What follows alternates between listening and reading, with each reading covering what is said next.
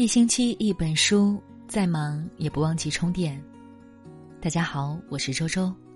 今天我们要分享到的文章是来自凉爽的。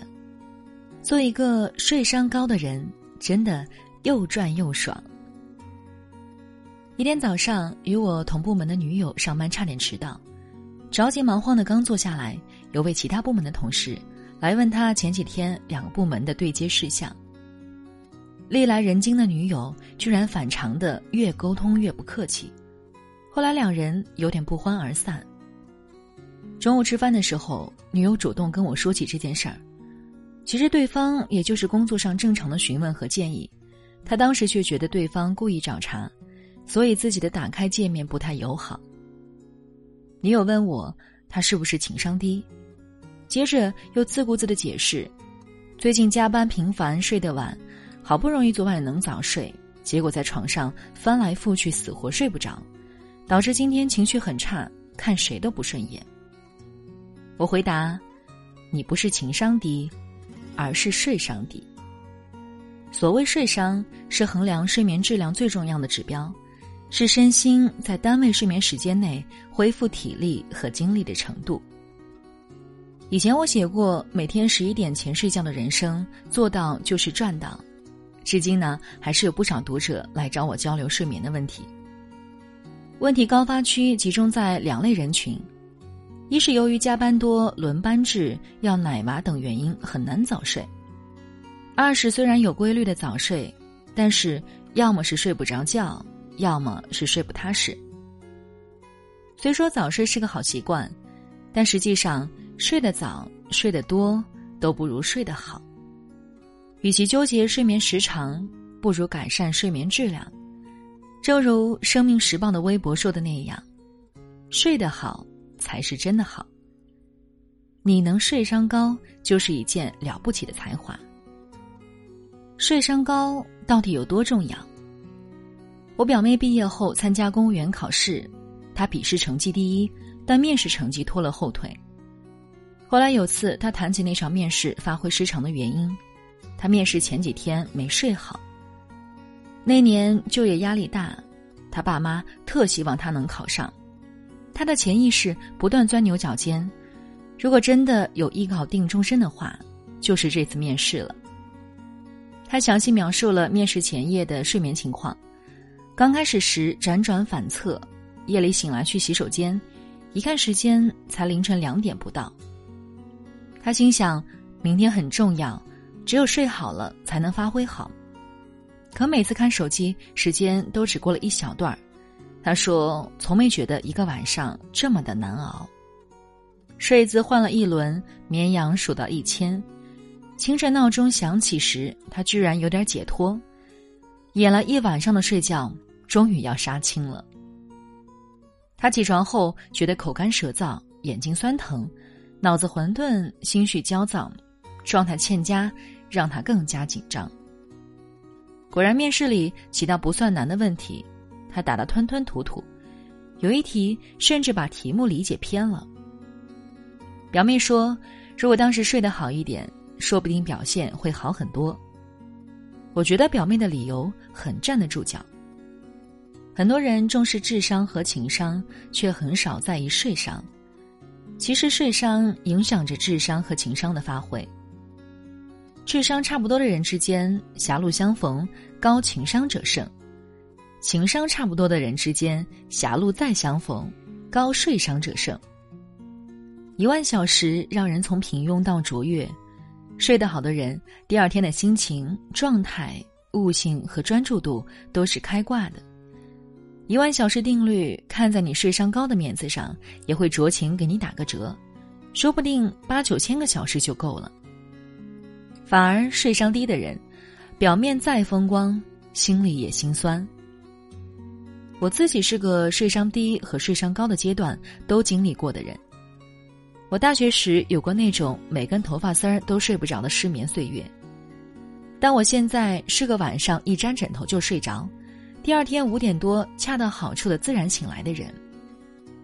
睡商的低开高走，别说体质改善不少。连整个人都积极快乐的多。以我的经验来看，睡伤是可以培养的。睡伤高的人，睡眠前和睡眠后都有过人之处。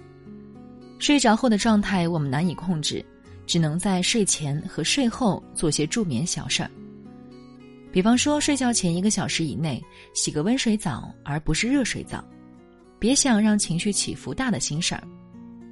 关闭房间主光源，少对着电视或电脑屏幕。人造光会射向我们的松果体，干扰褪黑素的分泌，使人难以入睡。别把手机带上床，这个道理人人知道，但做不到。手机像是长在手上似的，不给玩手机堪比截肢般难受。如果实在要用，至少设置成夜光模式，把色温调暖。临睡前摆个容易入眠的睡姿，睡眠专家推荐胎儿的侧卧姿势，膝盖自然弯曲，手臂放在身前交叠，颈部、脊柱和臀部成一条线，躺向相对不太重要的内侧，像是右撇子向左睡。最好养成规律起床的习惯，醒来后晒晒太阳，做点早餐，迟点碰手机，循序渐进的把大脑慢慢的预热起来。睡商高的人善于打造卧室和身体的睡眠环境。我每年春节回家都睡得特别香，除了心安之外，我发现那个卧室堪称理想样本。没有多余的杂物，只有床、床头柜和衣柜，空间清爽利落，窗帘厚实遮光，被单枕套干净芬芳。这样的卧室让我睡醒有种充电七小时、活力一整天的感觉。我有一个睡眠浅的上司，为了睡得好，开始着手改造卧室，把台式电脑和挂壁电视挪出卧室，床上用品每周一换，不在床头放暗示要喝水的水杯，不在卧室里办公、锻炼或者看书，避免让卧室沦为生活和工作的延伸。现在他身上的朝气感越来越足了。除了客观环境，还有自身环境。我发现身边睡伤低的人群与咖啡依赖的人群大面积重合。我有个同事，以前早上必须依靠咖啡将自己唤醒，现在他改成早点起来洗个澡也妥妥的，而且他规定自己午后不碰咖啡，因为咖啡因的半衰期是六个小时。他的睡眠质量也有显著进步。睡上高的人懂得摆脱八小时的睡眠心理魔咒。政坛撒切尔夫人每晚只睡四个来小时，网坛费德勒每晚要睡十个多小时，睡眠时长因人而异。英国睡眠教练尼克利特尔黑尔斯所著的《睡眠革命》上说，八小时其实是每晚的人均睡眠时间。一味追求八小时睡眠而产生了巨大压力，反而对我们的睡眠起了破坏性极强的反作用，让我们无法获得真正需要的睡眠时间。不要被没睡足八小时吓着，一个晚上并不会决定一切。人担心时，身体会释放出肾上腺素和皮质醇等压力激素。书上还说，如果能够保证每周至少有四个晚上睡好，就没有问题了。一天中还有其他时间补觉，比方说午间午睡半小时，傍晚回家在车上打个盹儿。午睡能增强记忆，改善情绪。美国拿飞行员做了项研究，二十六分钟的日间小睡能让飞行员的表现提升百分之三十四，灵敏度提升百分之五十四。有些女明星经常说自己通宵拍戏。但皮肤状态也比普罗大众好很多，除了基因太赏饭吃之外，我发现他们在片场或车上都有见缝插针睡觉的好本领。睡商高的人都是幸福的，睡商低的人各有各的不幸。睡商低的人晚上睡不好，白天觉得累，反应龟速，想法消极，要么没精打采，让人一靠近就犯困。要么暴躁易怒，让人动不动就躺枪；而睡伤高的人，晚上睡觉时眼睛一闭一睁，一觉就过去了，然后第二天起来容光焕发，思维敏捷，眼神漏电，走路带风。这个世界在奖励睡伤高的人，所以，别让将来的你惩罚现在睡商低的自己。从今天起，做个睡商高的人吧。好了，那今天的这篇文章呢，就分享到这里了。如果你喜欢的话，可以在文章末尾点赞来支持我们。我是周周，我在江苏丹阳给您送去问候。我们下期见。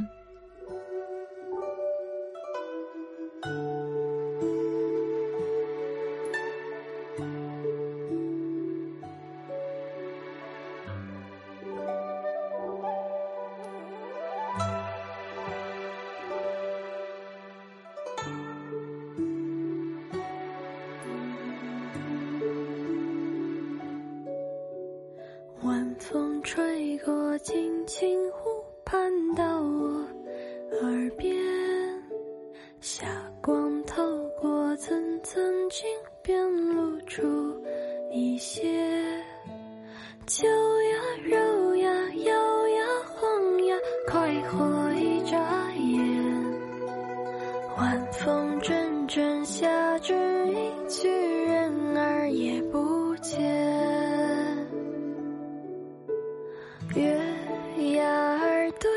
我笑，我欲随风倒。雨虫儿将我绕，梨花地为牢。言出豪情，却又迟疑，差之也难逃。举杯对饮，一人成群，是哭是笑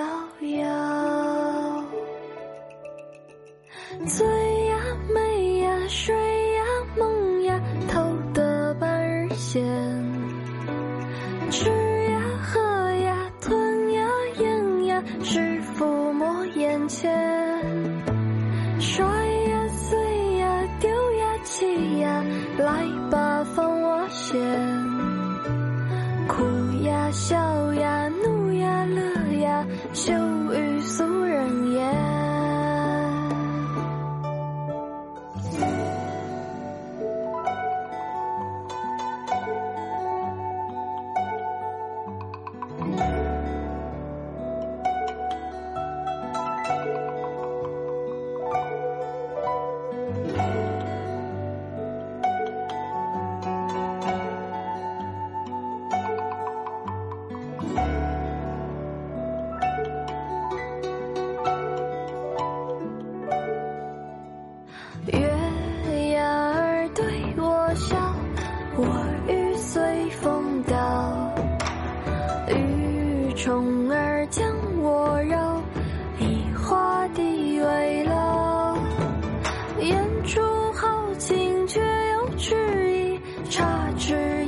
也难逃。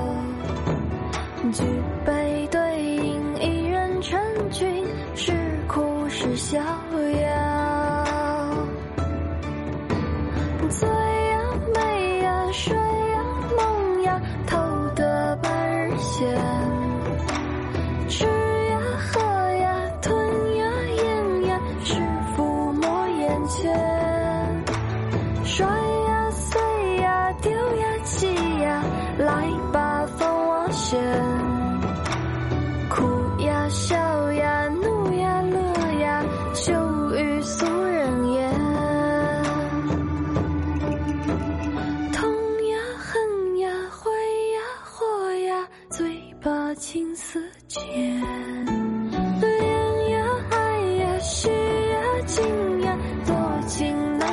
难成仙。狂呀，躁呀，疯呀，闹呀，谁奈我继续？抢呀，偷呀，烧呀，砸呀，人心无可填。分呀，乱呀，离呀，断呀，今生莫相见。